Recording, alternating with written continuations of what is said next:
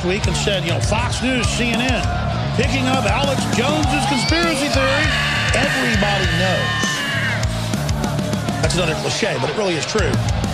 That elites kill their own family members, marry their horses, uh, dress up like werewolves and tear children's throats out, sacrifice children on fiery altars, bloody altars, have giant wars, uh, make everyone worship them as God, and then become so psychopathic they commit suicide.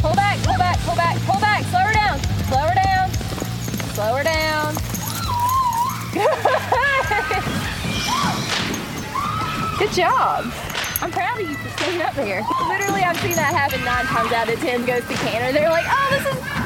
She was ready that time. Oh, you're my bad bitch, aren't you?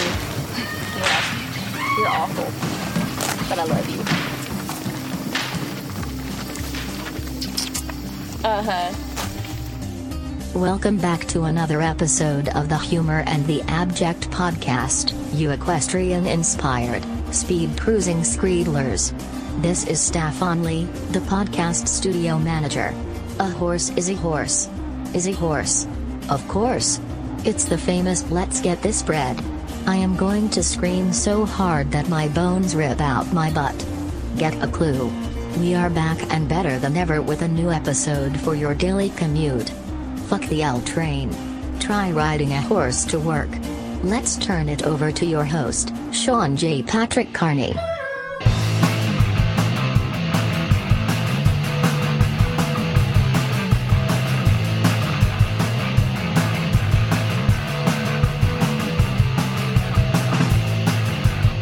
I'm Ira Glass. Welcome to Jackass. It's episode 86 of the Humor in the Abject podcast.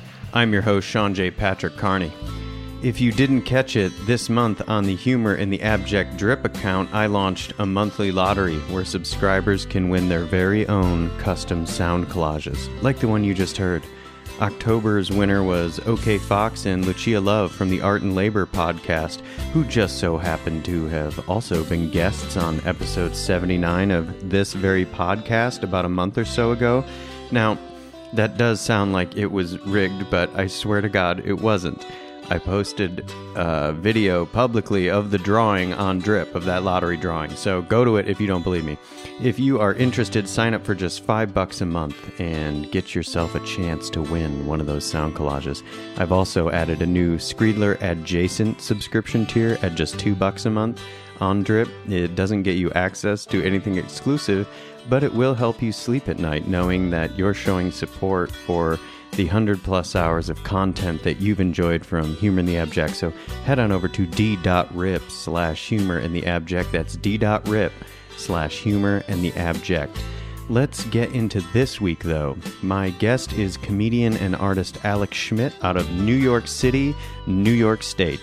She works in ceramics, quilting, performance, sculpture, video, and dare I say it, relational aesthetics, and comfortably straddles the world of both comedy and contemporary art. That's kind of a theme on this show. She's also an awesome educator. You've seen her work at MoMA PS1, The Kitchen, Performa, and American Medium, and if you haven't seen any of those places, you can see it right now at Leslie Lohman Museum on Wooster Street in New York, where you can get your solo exhibition, Group Fail Pony Play, on view through the 28th of this month. Now, this Thursday of this week, October 25th, Schmidt is teaming up at the show with Black and Pink for a very cool, very important event that I encourage you to attend. We get into that on the episode, so why don't we just get into the episode already? Here's my conversation with Alex Schmidt.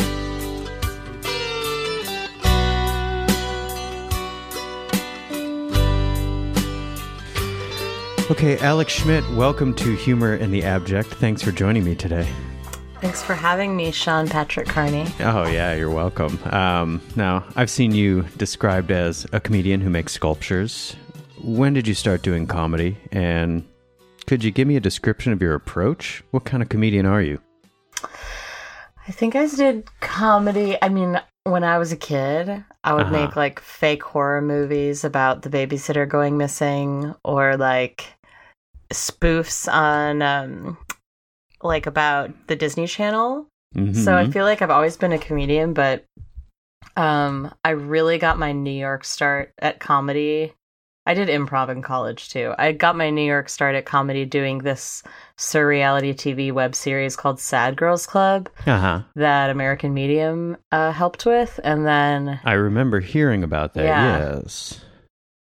that was so fun and intimidating that then I was like, I need to get better at this. Mhm. So then I started taking classes at UCB and have been going more with it since then. Yeah, um, and but you also you have a background in art. If I am correct here, you graduated in 2009 from Reed uh, with a BA in art history. hmm Were you also making work or just canonizing it? uh, I was making work. I was in the improv group there, and I was strangely like making quilts, but uh, which is like what's in the work I'm making now. Yeah. Um, I was definitely making a lot of performance art. Like I did a performance where I was I walked naked across campus and then got into a bathtub full of 2000 goldfish. Uh I don't Did know. that, and does 2,000 goldfish fill a bathtub up a lot? I don't no, have. I, I don't thought have it good, would, but it actually doesn't really make a dent. I can't like- do. I can't do like spatial volumes and things like that. yeah, but I, really wanted it to be thick with goldfish. it. um it was pretty bad on an animal rights level because as a 19 year old person i had no plans for what would happen with the goldfish afterwards Okay. um, yeah i'm you know i made it with others so our decision was communally collectively bad to Mm-hmm. do to to do that um Did you ever do Yeah. Reed Arts Week i i was the raw? i was the person i was Really? the coordinator Oh yeah. no shit! i was I- the ceo of reed arts week Wait, when? 2009 Wow. Yeah I think I might have performed at it in like 2000, probably like 13 or something. So it would have That's been after your tenure. But yeah, that's pretty fun. I, I Yeah. can't believe we were, I mean, that's the same year that I graduated from PNCA in Portland. And I mean, we had to have crossed paths in Portland at some point or something, but because the art scene's not that big. I mean, there's only so many people. Um, Oh, it's- yeah. did did you do anything ever with Portland Institute for Contemporary Arts Time Based Arts Festival? Yes, I was the intern in 2007, the performance art intern. Um, it's funny because again, it was like a while ago, and I feel like when I was interning in my 20s, which I did like every art internship you can think of, Uh huh. I was such a ho- like so thirsty to just work for free. Were you? Did you say you were such a hoe? I was gonna say I was like I was like an intern hoe. Like I don't think I saw any of the performances, but I was like everybody's bitch, and I remember crying because somebody like got mad at me for not using InDesign, and like I was just working Huh. so many hours for free for all these things, um, because I loved performance art. You wanted to support Yeah. the arts. I really, really wanted to support the arts. Yeah, I did cool. too. That's cool though. I feel like way. the I mean the Time Based Arts Festival, I probably 2007 was the first time that I went to it, I think. Yeah, cuz that's when I started school in Portland and that was uh Mhm. that was the first time that I really saw people doing really comedic stuff in contemporary art. And I got really excited. I mean, it was uh it was a great great selection of stuff specifically like Reggie Watts at it. I think the first time I saw Reggie, I was just kind of like, "Oh, oh, you can do both of these things." I think that's something that you and I have in common in a major way is like I don't really know how to explain to anybody that like I'm like a comedian and an artist and it doesn't Mhm. mean that I'm only making like comedy art or something, but Sure, I feel yeah. like I'm just actually existing in both worlds and both social circles and sometimes they overlap like and it makes sense and then sometimes it just like on a branding level would make no sense to do both things or something you know like it's not consistent those are it'd be like i'm i'm a chef and i'm like a really famous rock and roll musician Oh yeah. it made sense like doing like bruce high quality it feels like that's like i you know talkle to that debate there and you guys seem to do a lot of that kind of like in the middle stuff but There's a lot of people I feel like who I think we're probably both fond of that they could really take their stuff into either one of those contexts. They could be performing in a museum or a club, and I think it would fit naturally in both. But I imagine it's these are most of the people that I think of like that tend to be people who, um, first and foremost, think of themselves as comedians, and just the art world like really likes to embrace them. It is a little bit different when you're coming from a background in art to also sort of present yourself as like and I also do comedy because I think a lot of I think a lot of people understandably so perceive uh so much of like I do art but also this is that kind of artist is amateur thing, you know, where it's kind of like I'm an artist but I also make really bad Google SketchUp interiors or something but but I think does somebody be- do that no, I don't know. I was trying to think of, I was trying to grasp for something that wouldn't sound like I was calling somebody out. And that was the thing that I could think of that Yeah. I can't pinpoint that to any individual um, exactly. But do you think that you take your cues sort of in your approach to comedy more from art stuff than mainstream stand up or you just kind of pulling stuff out of the ether?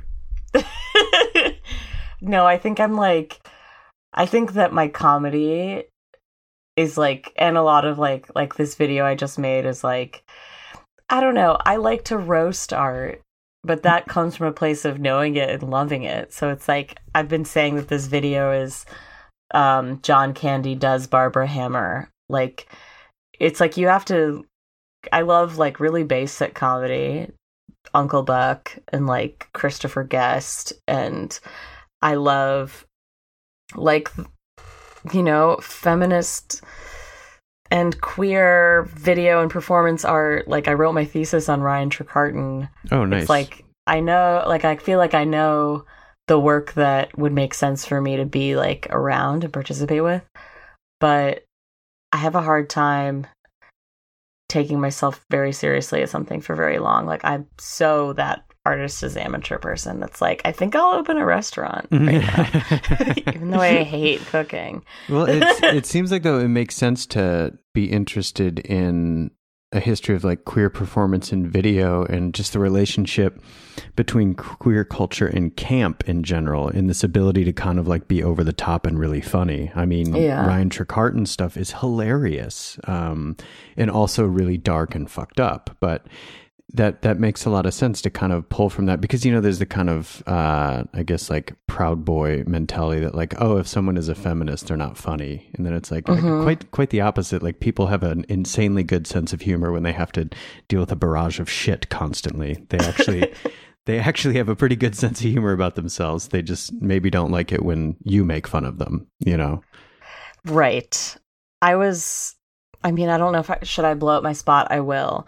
Lily Murata and I have and I've been talking for a while about making a I like roasting Eileen Myles and Chris Kraus, and we've been writing this like fake East Village 70s, like self aggrandizing, like talking basically just like us talking about all the hundreds of women that we fucked and like the craziness of just like sex and road trips and forests and forests. Cool. And uh, like I just want it to be like Uh-huh. no bras, like ribbed white tank in a forest was just like me and seven gender queer butches in the background. And I'm like constantly talking about how like the the now sucks but like imagine Avenue A in 1982 and it's like I don't know oh my god that's cool like Well, maybe I you going to the wing and talking about how wing. awesome 1982 was in the East Village is a little bit like yeah maybe it would be fine if but I think, but that speaks to what you said just a little bit ago about this. Like to roast something is, and I've talked about this on probably many podcast episodes, but that's for, I mean that's what satire is versus making Right. fun of something. Like you have a you're invested in it and have a care and a love enough of it to pull out the stuff that's really funny or poke holes in it or be like be able to take the piss out of it while still appreciating like whatever its impact has been on the culture that's around you. But yeah, I think it's God, I don't well, I don't live in New York anymore, but I really didn't want to hear anybody else who was born in the 60s tell me what New York was like in the 70s or 80s. I really when they were like, you don't know what the East Village was like in 1978, man. I'm like, I don't know what anything was like in 1978. I wasn't alive. So, That's- So, two thoughts. One is I didn't. This didn't occur to me until now. But okay. the title An of my senior. exclusive. This is exclusive. yeah. The title of my senior thesis from 2009 Uh-huh.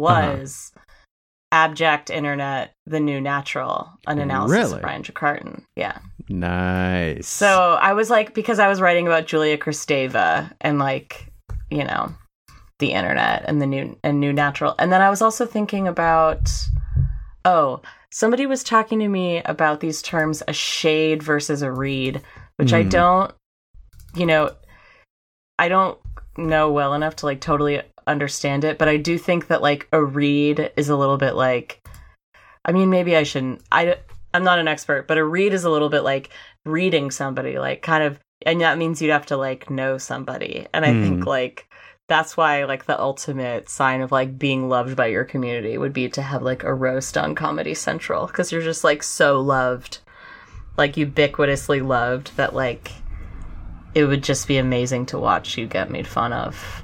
yeah. Like you must have so much specificity that it's like worth roasting you or that there's things that strangers could say about you Yeah. because they just get you. Yeah, there are enough particulars, or they take the time. Yeah, because it takes it takes a lot of. Um, I mean, you can do a roast of somebody where you're just being a dick too, Right. But, but is that a roast? That's no, almost just I mean, like that's, no, like a being good a roast. dick. yeah, yeah. No, a good roast is you have to really understand kind of the intricacies and the paradoxes of the person and be able to pull those things out in a really specific way. So you have to be like studied. You have to have.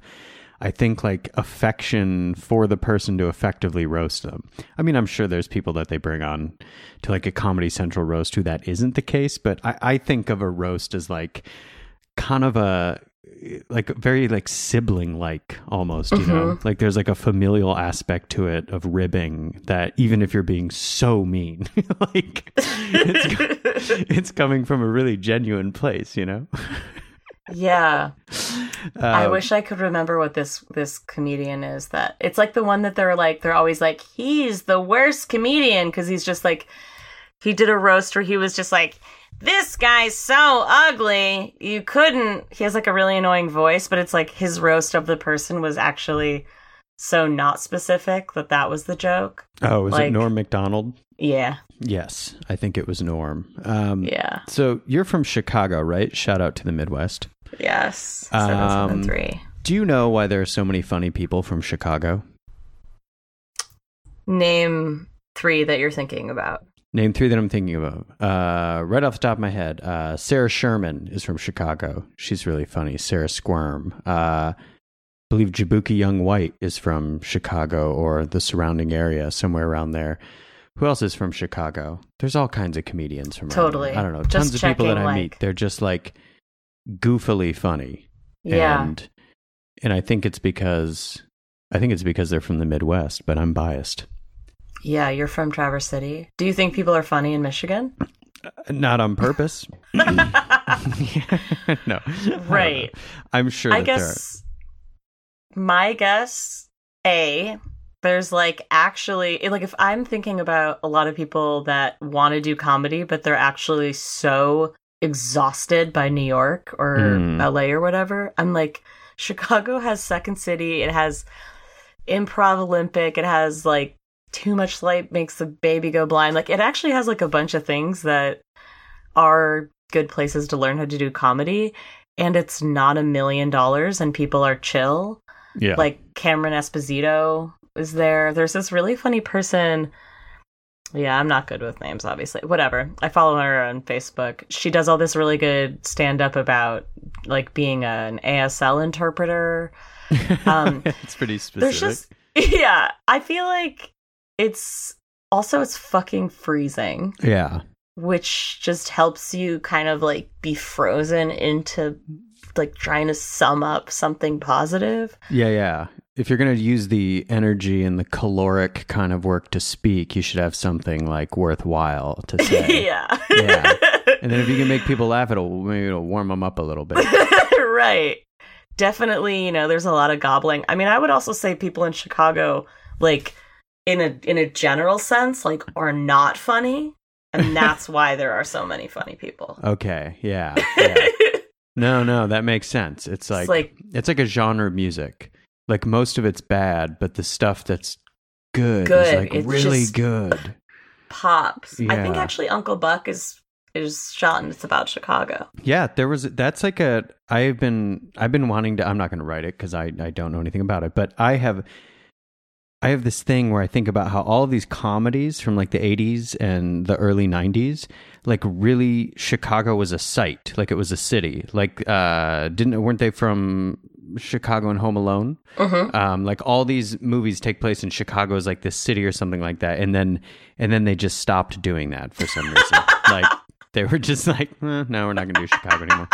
Um, and so I suspect, and I'm just I'm formulating this uh, theory now off right off the top of my head, but I suspect that then a generation of people who were raised watching those movies and got their comedic tastes from them, who were from Chicago, felt you know kind of like shorted because all of a sudden Chicago wasn't important. So then they had to then they got a chip on their shoulder and they had to be really funny to kind of like take it home, you know, and be be better than people in New York or LA. Yeah, Chicago really it's very um like a loyalist city. Yeah, so it's like really just like Cubs. I why mean- why are you moving?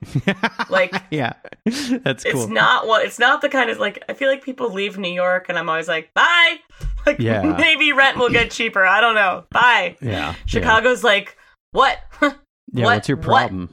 I'm like No, that's that's interesting. I can I can see that. When I left when I left New York, I mean, I, I suppose some people were surprised, but at the same time, the general sense was like, oh well, of course, like get out of here, you know, like run, go live somewhere else. But yeah, if I had left Chicago, I feel like people would have, especially if I'd moved to like New York or LA, people would have been like, "What the fuck, dude?" Yeah. it's got like it's What like real disappointment. Yeah, they'll be like, "Chicago's just New York. It's cleaner." That's what Yeah, everybody says. Um, but like you it's absolutely not. You didn't only spend time in Chicago though, because I understand you spent some time in northern Michigan. Is that correct? Yeah. My old stomping grounds. Yeah. Where my were you? family My family goes to Glen Lake every year for they go for 3 weeks. Um I How go much for one family? week. Immediate Well, family or like relatives too? It's my mom, my dad, my sister, my brother, my sister's husband Andy. And then Shout my out to Andy. brothers. Shout out to Andy Haywood. Um my Doxing. he's cool. He and I went to high school together. He's a year older than me. And Hmm. he was always like the badass kid in a long camel hair coat reading the Quran and not doing his homework. Excuse me. you know the one. That's a genre. kind of like a So we go with my family, and then my brother brings like his very best two best friends, Jared and Martin. Um, okay. and they just hotbox one of the cabins, yeah, and yeah. you know, have been doing so for a while. And then we bring my mom's best friend, Mara Lee, Okay. and her husband, Chris, who she got married to after divorce, was my dad's friend from his soccer team. okay.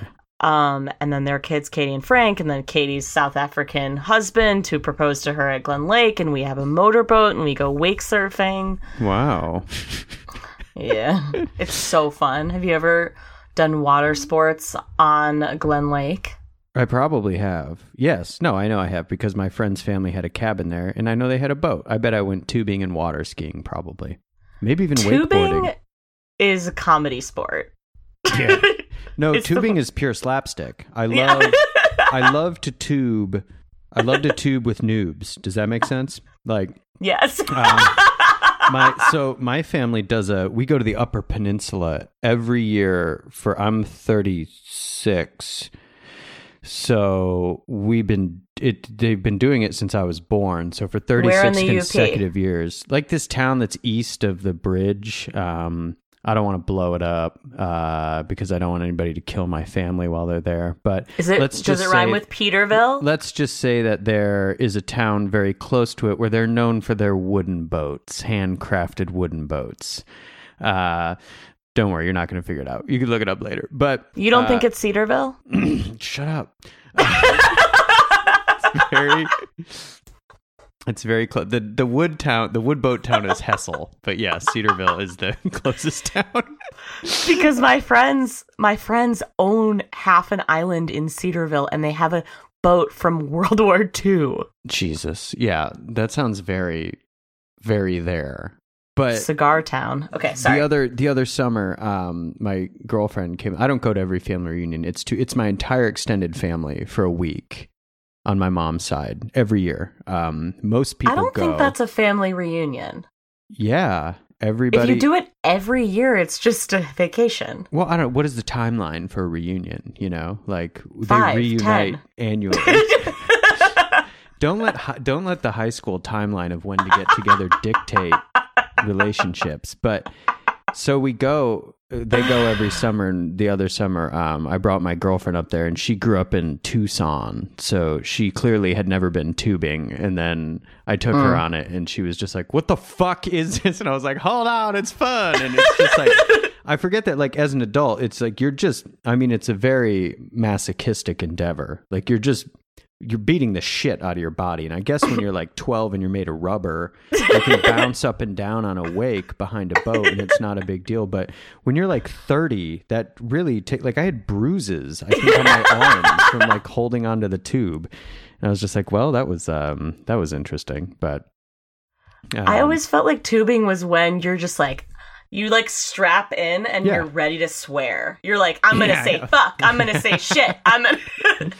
And you think you're being cool because it's like the motor's so loud, but it's a lake, so everybody on shore can hear everything that you're saying like, with absolute clarity. Um, but enough about Northern Michigan. Let's get real here. You've currently got a Okay. solo exhibition, Group Fail Pony Play, at Leslie Lohman Museum's Living Room Gallery on Wooster Street in Manhattan. Mm-hmm. In New Manhattan. York, New York, baby. This is not some bullshit Brooklyn project space. I'm just kidding. Uh, would you be so kind as to describe the exhibition for people who are listening, like what the what some of the work is that's included in it, and kind of the general vibe? What's the theme? What's going on? Cool. Um. So there are so many media mediums. Uh, there's myriad media. a would you say? myriad of media.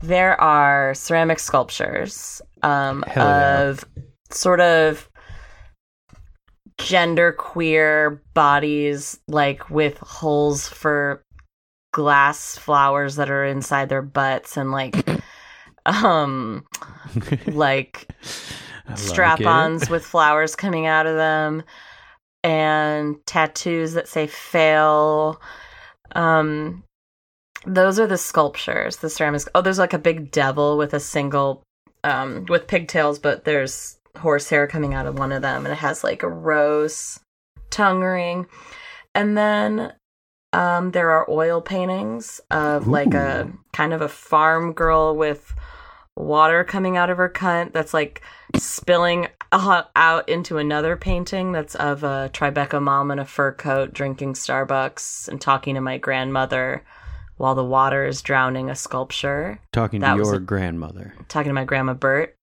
Okay. from Louisville, Kentucky. Doxing Bert. uh those are some oil paintings I made. I make the ceramics at this ceramic studio in Tribeca that's like old Tribeca vibes. Um in a shortened version, Tribeca owns me, but old Tribeca owns me at the ceramic studio and then um the paintings I made in Kingston, New York, upstate okay. at this residency oi oi that's um its own long fun story. And then um there are quilts. One of them they're all hand sewn. One of them's completely black on one side and the other one's very colorful. And the the black quilt i made started making right after the election and then the colored quilt I made when I was last in Michigan. Um, and then there's a video shot in slow motion of myself riding a barely trained horse, topless, in pink leather chaps and a butt length white wig um, in North Carolina. And I was wondering a- where that video is from. Yeah, it's called Power Yeah. Bottom, right? power bottom yeah because the person that was whose horse it was was this person lily who um was talking to me throughout the process about like basically just training me how to top this horse and like i started talking to her about how much it felt like the dynamic of like a top and a bottom. Is it And she called was like- topping the horse? no Like, but she was like you can't let her move an inch. If Okay, you let her move an inch and then i was like wow i mean she Yeah. seems like she's such a bossy bottom. Like i'm telling her what to do but she's trying to push back. And she was like oh i'm definitely the top. And it like did- became the dynamic. That's that's cool. So is that video because you you know as as we both know, unless this show travels to Texas, I'm not going to get to see it. I've gotten to see Instagram photos of it and things like that, but you were Yeah. kind enough to share with me a link to watch the video. And is that um is that kind of like the centerpiece? Does the rest of the work kind of like work around that? Or how how is that video in the gallery? Because i mean you you did a nice job describing it and it's i, I also want to point out that you do have uh, a matching choker and bracelet i think that go with the that's chaps. true. um Yeah. some turquoise boots. Yes those are from texas. Are they? Yeah. Yeah, and, have those are from matching Fort jewelry Davis. too. So the Yeah. the look is very good. It's kind of these maybe slightly slowed down shots of you kind of riding it's not like slow mo like braveheart riding into battle or something but it's a little a little slowed down and it's these kind of long shots and scored by um, lily. Is that the the trainer's name? Sort of just kind of talking out as you're saying what's going on. And how is it exhibited exhibited in the space? Like how is that represented in the gallery itself? It's it's on a monitor that like a I don't know, 30 inch monitor, regular size.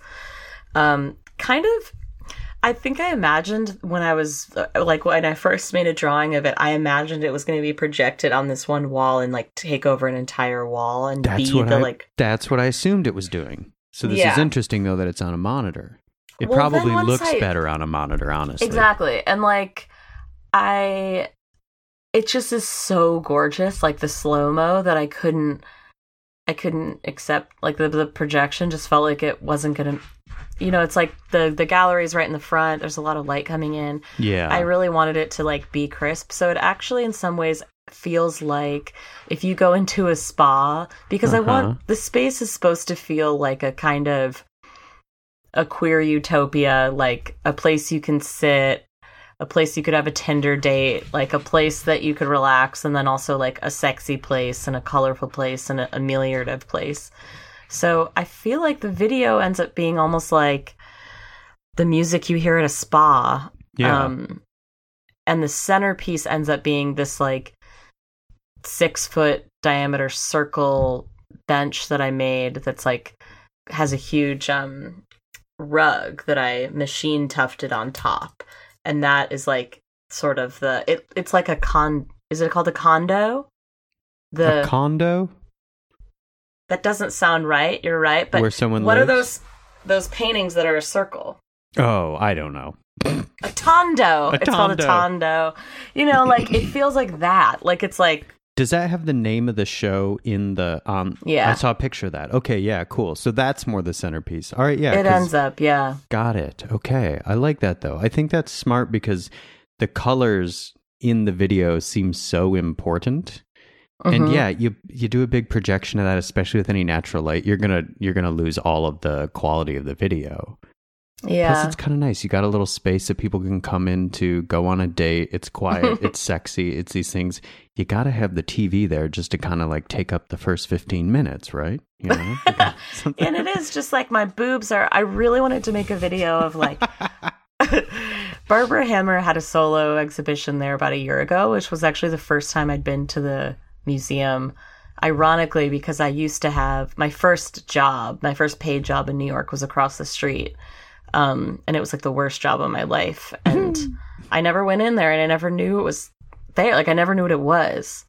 and uh, I went to Barbara Barbara Hammer's show a year ago, and I saw another film thing at Metrograph a few months ago that just like this idea of kind of like Super 8 videos of lesbians topless riding horses. It's like A.L. Steiner, like a very like ethereal mm-hmm. kind of lesbian film that's like so special to see when you're queer to like get to see any celebration of queerness, but like for that reason I want to I feel like I'm uh, poised to roast it because I'm like it's okay for us to want it and make fun of it at the same time. Yeah, and like, that so that's this is earlier you were referring to the Barbara Hammer meets John Candy, and that's yeah. this comes to life in this video piece of you sort of riding this barely trained horse. Are, are you? Yeah. A, have you done equine work in the past? Was this your first time riding a horse? I don't know anything about horses, so I it, no, it scares I've ridden the shit a lot of horses. Oh, really? Really? Okay. It does. Kind of. I think I was on one once. Uh-huh. I have like a foggy memory of my early 20s. I think I was on one on a beach, but that sounds nice. I don't. Um, they're really scary. And you know, I have this friend. He lives in Los Angeles. He's a he is a filmmaker now, but he was a performance artist. Um, and he's from Bald Knob, Arkansas. And he grew up on a farm. And he made a video of him trying to. Um, it's this video where he's breaking a horse. It's just kind of like this is how you break a horse. Um, and he gets uh, extremely injured in the video. So especially ever since then, I've just been like like extremely like like riding the horse at like bareback, um, going very very fast, and the horse runs under a tree. And the branch is extremely low and he can't get the horse to stop and if he throws himself off the horse you know he'll probably whatever and it smashes him in the face and just like cr- like knocks him off the horse and he's just like i guess he had spinal fluid coming out of his nose or something for a day and was very very injured so yeah they're little horses are a little spooky to me you know? A mysterious beast. Yeah i um my bert you know grandma bert is from louisville so i've horseback ridden there and then we go sometimes to Circle Z Ranch in Patagonia, Arizona. Ooh. Um, and that'll be like a full week of just six hours a day, just on a horse. You might have like just roaming. You just roam. You go on like long hikes. You go up mountains. You go. It's steep. It's sounds, tiring. Sounds cool. Chafing. Chafing. Yeah. so much. You put moleskin at, at the in the inside of your thighs. To try to chafe a little less because it damn, it's uncomfortable. Uh huh. Yeah, I've done it, but this horse was a real bitch. Really? What was the horse's name? It's okay. The horse's said... name was Dixie. Okay. You said you weren't good with names, so it's okay if you don't remember. I remember the name. I just it's unfortunate that the horse's name was Dixie and um and I, yeah, I didn't really know what to do with that. So I kind of just deleted that because I didn't like that. Mm-hmm. Um, but she said it came with that name and it's bad luck to change a horse's name. Hmm. So she didn't. What if you give the horse um, like an alias? But you yeah, it's like Dixie, aka Bossy Bottom. Yeah, nickname. Yeah, that could be pretty cool. Uh, uh, yeah. For the other works in the shows besides the video, which is you know has this performative element to it, are there for you when you're making things? Is there are there any parallels between when you're kind of like thinking of something more performatively that has to do with the body and existing in space versus when you're kind of like molding ceramics or weaving a rug or sorry uh, putting a quilt together something like that are you in the same mind space or do you compartmentalize these things pretty differently. Is is studio making different for you than coming up with something that involves you physically in the work? Mm.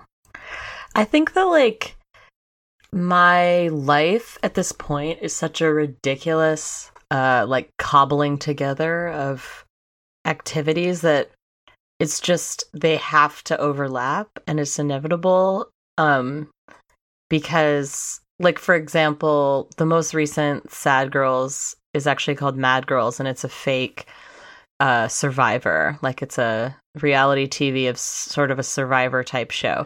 And my uh-huh. character Jan in that is based off a person Jane who is a ceramicist at my ceramic studio where I make all these sculptures. so like I'll often like be writing this? notes on my iPhone while I'm making the sculptures, and so I'm like kind of in both places at once. Hmm.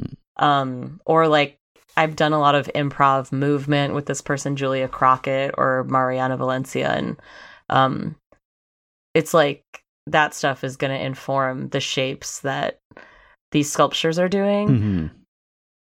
But I'm not. I think I've like come. o- I've definitely been in a cerebral place with like the body, but I'm not in that space right now. I'm more like just constantly doing research and then like when I improvise, hoping that all that specificity will just come out. Um, yeah. You did a, um, I think, well, so the day that we're recording this, it would have been last night that um, Yeah. you and uh, Lily did queer speed cruising um, Yeah. at the exhibition. So, what was that all about? Tell me about queer speed cruising. How queer was it? It was super queer. Good. Um, this is the second time we've done it. Uh huh.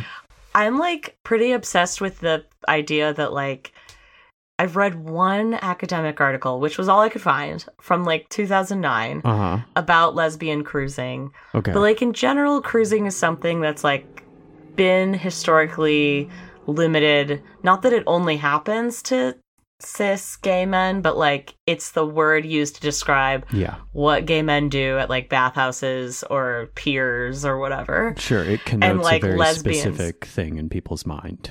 Yeah, it's Yeah. like you make eyes with another gay man and then you go and like fuck on a pier and then you leave and you never say a word.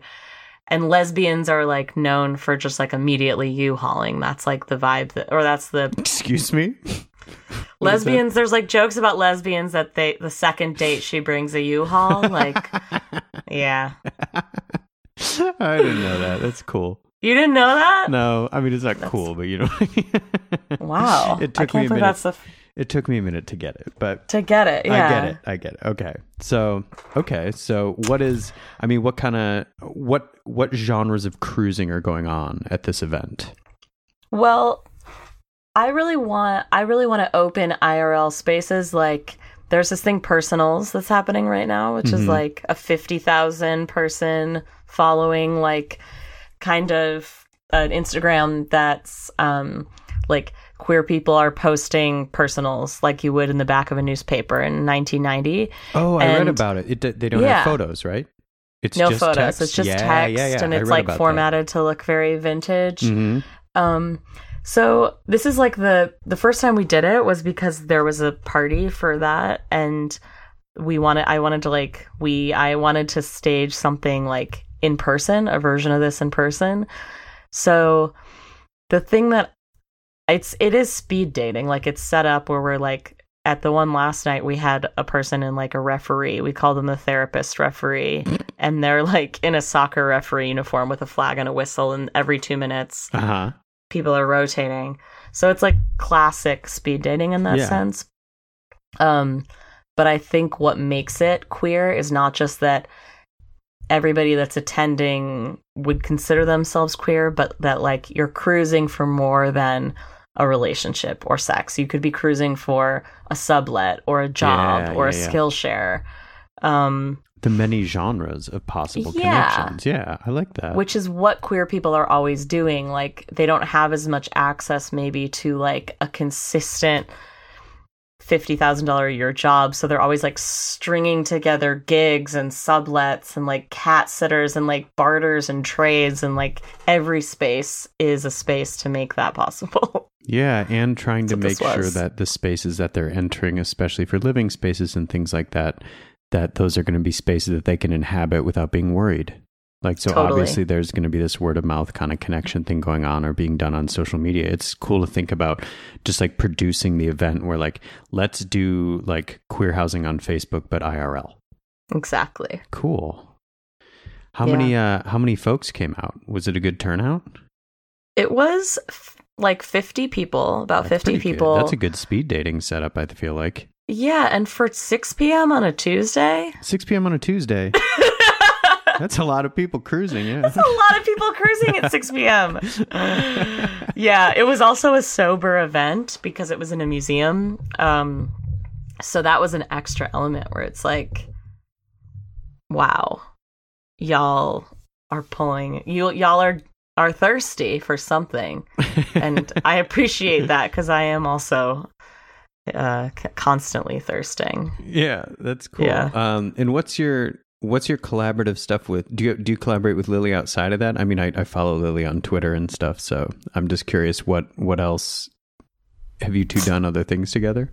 Yeah, we yeah, we teach improv together. teach improv together. Yes. Cool. We teach we started teaching this this class called Queer Art of Improv and then now we like or the last one we did was actually the last one we did was at Century 21 shopping Whoa. store Okay, department store. like a team building thing. No, like no. we like went throughout the the store like with a class and like would be like okay, like five minutes everybody grab looks and then come back and we're gonna pretend that we're at buffalo Ex- or we're gonna pretend we're at beacon's closet trying to sell these to somebody got it. Got it. yeah Okay. and we did a food and beverage one too Was kitchen that- confidential Was was that the thing that you did in Brian Belott's People Pie Pool? yeah Yeah. that was the first one Got it. Okay. That's cool. That makes sense. Yeah, that was uh I think you're the well, Brian's been on the pod before. Uh and so he's he is the person who orchestrated that whole thing, but also uh, Jennifer Sullivan, who is one of the comedians with me. So now four of us who've been involved in it have been. Well, I'm on every episode, but three three people from it have been on it. So that's really cool. And I like that we were passing again like ships in the night in the sort of Byzantine back corners of Abrons where like because everybody's section was so short, um, I didn't get to see like any of the performance. I think I snuck up to the balcony at one point and saw something happen, but then the rest of the time I was sitting down in the basement. But you know, very fun. You know, something that came out of that for me is that someone who's been taking my class for several semesters now since that performance and built me that the pedestal that's in my show is Riley Horan, the red haired, long haired butch slash empathetic stage manager of that production. Whoa, cool. yeah, I remember. Wait, I think was Riley doing call times for people and stuff? I feel Maybe. like if were you there for the there was like this butch in black Carhartts, fully strapped in, just kind of sitting, chilling on the stage. So like such a empathetic, communicative presence. Oh man, Red hair. I'm trying to remember. I don't know. I, probably. I'm trying to remember who. I just know that there was somebody, and maybe it was Riley that. Well, I got stuck on the trains before a rehearsal and was like sending profusely. I was just like profusely apologizing via email when I got service. Just like, I'm so sorry, I'm stuck underground. I know I'm supposed to be there, but like, Cuomo's MTA. uh, yeah. so, uh, who are Los Thumbelinas? Las Thumbelinas is a band I you know, who knows if when a band ends because we never Sure. officially ended the band, right? Yeah. um, we're a band or a troupe that was improvising music in 2012 and one of the people in the band both of them i went to college with um, and one of them dan sanders the curator or co-curator of my show right now so i always felt like our mu- like we were kind of like insanely genius for Mhm. never doing a live show, never sharing our work with anybody, never releasing an album, just meeting up and making up these genius genius songs. Yeah, yeah, yeah. Yeah. A performance for no one. I like that. Really? I think it's bold. well, would it be okay with you if we take a quick break and hear What Went Wrong by Las Thumbelinas? yes, please. Okay, so I'll be right back with more Alex Schmidt, and this is What Went Wrong by Las Thumbelinas. doesn't make no sense. Pointing the finger at you. Might as well have been pointing at me. No matter how we faked it, no matter how we break it. Don't you wonder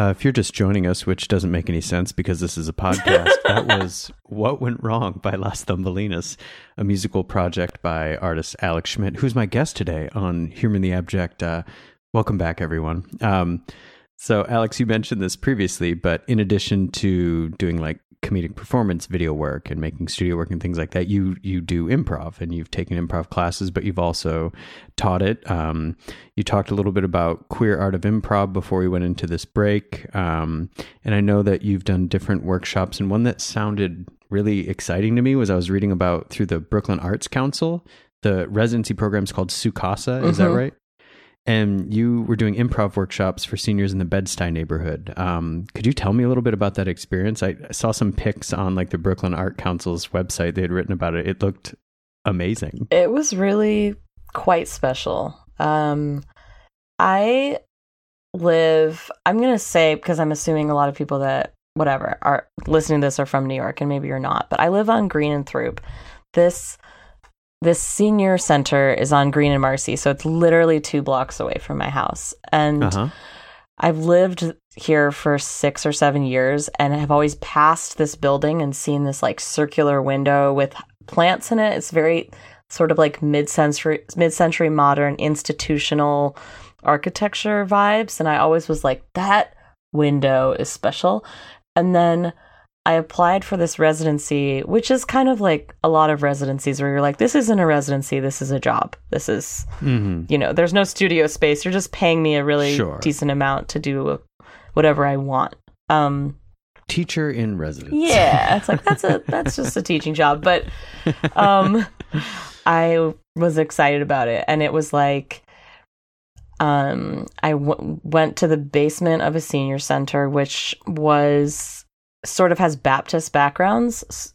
Like it was kind of founded by a church called Concord that it seems to have like a very tight grasp on the neighborhood, and then um, every day would like show up a half an hour early and recruit at lunch because a lot of people would forget or like if they were sort of personally recruited would come um and for 6 months I was teaching senior citizens improv comedy um That's so cool. yeah it was Did they get really into it? cool what Did they get into it? yeah like I bet. there was kind of a core by the end of it there was sort of like a core following uh-huh. um, which was like Miss Mary, Phyllis, Arlene, um, and they had like there were more, but you know Miss McLean. Like these people would come every week, uh-huh. and then there was sort of always like a rotating cast of kind of the bit characters that might pop in and uh-huh. fade out and like th- everybody was you don't really it was kind of nice to have this like core troop that could sort of Yeah, explain yeah. things and then like all these like this cast of wild cat like wild cards that would just like show up and be like i don't understand what this is and we're like that's fine it's good There's no point. yeah there's no point we're just trying to like get some laughter therapy and like make fun of the customer service department Oh my god, Yeah. that's cool. Did they perform for uh, like each other or audiences or anything, or was it kind of like just uh just like a class that was for itself?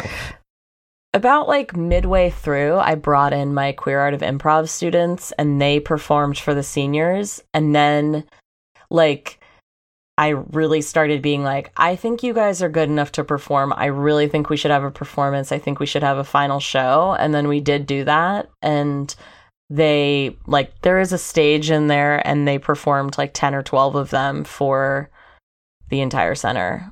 Um, That's so cool. yeah, and they were so proud and it was so cute. Like I can't They're so cute and I made them these books with like photos. All those photos you saw were taken by this person Eli Durst who lives in Austin. He's a photographer.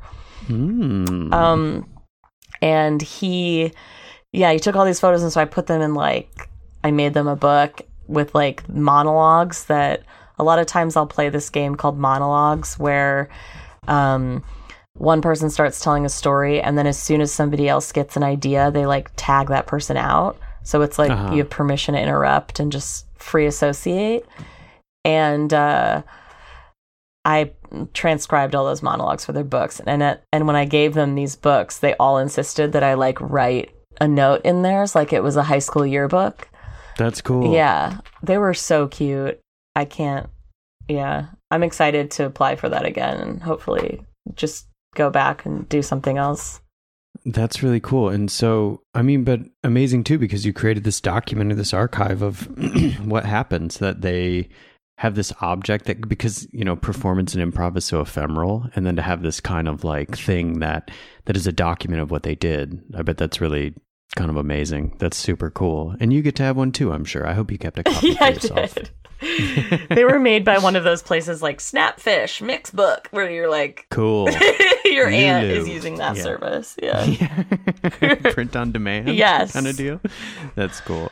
So you've got a you have another event coming up that uh, I want to make sure that people know about at the show, Mm-hmm. and it is Thursday, October twenty fifth.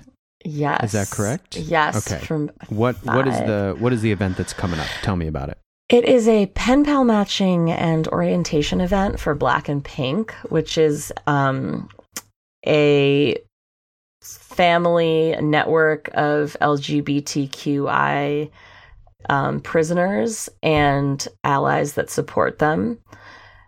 I started doing this work through partner that I had a couple years ago, no longer do, but they introduced me to it. And it's this really cool organization that sends a newsletter to um, prisoners all over the country. And it's kind of like it's there's a lot of prisons don't allow prisoner to prisoner mail or contact. Mm. So this is like a space where people are submitting like letters to the community, art, um, stories, erotica. That's distributed to everybody, and then the organization's also um, pairing up like what they call outside members, so people who are not incarcerated, and inside members, pairing them up so that they can exchange letters. Um, since a lot of people, as you can imagine, LGBTQI plus people behind bars are treated really horribly and might not have Yeah. anybody on the outside that's looking out for them. Um, so for for some of these people, especially those in solitary confinement, this is the only contact they're having.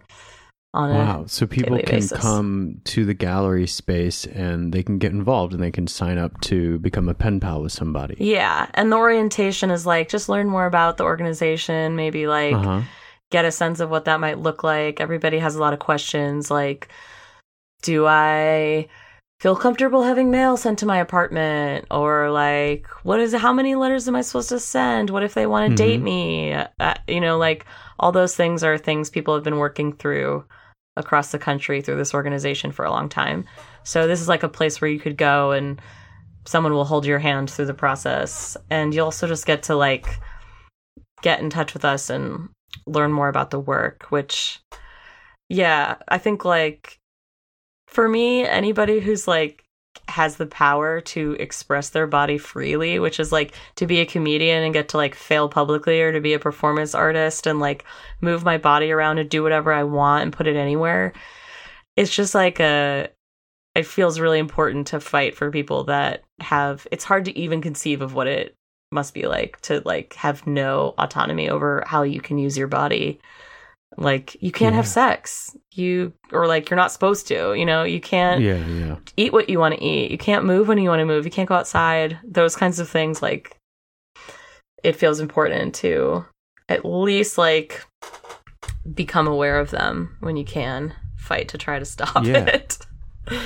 Well, and it seems like I mean, in terms of the in terms of the scope of the show and the themes that are going on in it, it seems like a really interesting kind of sort of parallel programming to be doing. I mean, nothing against you know just just throwing a comedy show or something. I mean, that's great. I love going to see a comedy show or something, but interesting to use the space and the time to kind of like both incorporate your own interests, but also things that kind of have some community outside of the national community impact on people, um, and an opportunity for people to go because I, I imagine that people aren't presented a lot with the opportunity to uh, connect with people that can tell them sort of like best practices for if you want to get involved in something like this. Like you go and you can talk to the people who are experts on it because they've been doing it. So Yeah, totally. I think like I if this podcast is any like indication, I'm like a programming hoe. Like I'm really nonstop programming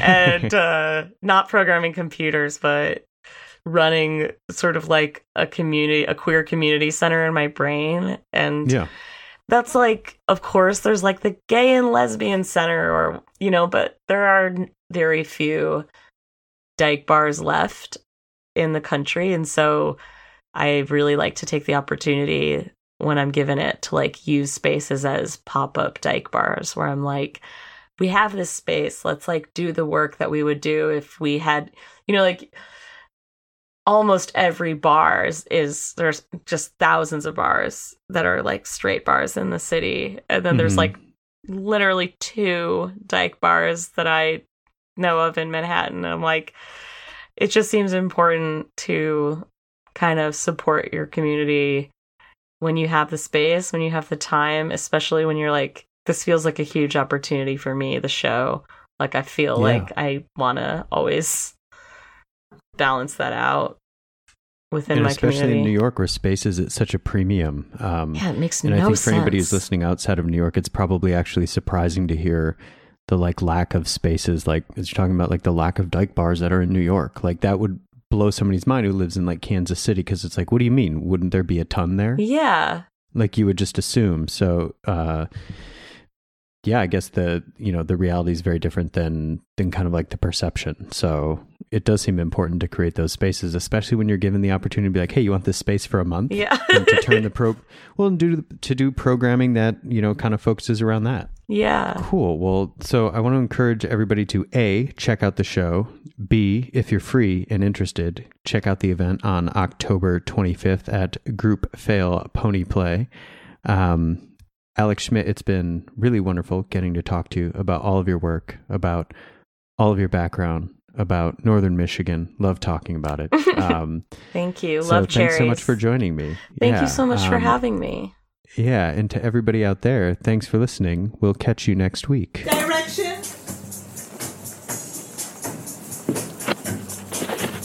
No, I don't mind. Dreaming I don't think I mind. of a girl like you. No, I don't really mind. I've been dreaming of a girl I don't mind. like you. I get it. I've been dreaming of a girl Actually, like I get it. I've I been really, really, really, really of a girl get it. like you. I get I've been dreaming. You and her and him of a girl too. like you. I get it. I've been dreaming of a girl like you. I've been dreaming of a girl like you. I've been dreaming of a girl like you. But can I do this? I've been dreaming of a girl like you. Can I do this? I've been dreaming of a girl like you. Can he do this? Dreaming of a girl Will he do this? Will he? I've been dreaming of a girl like you.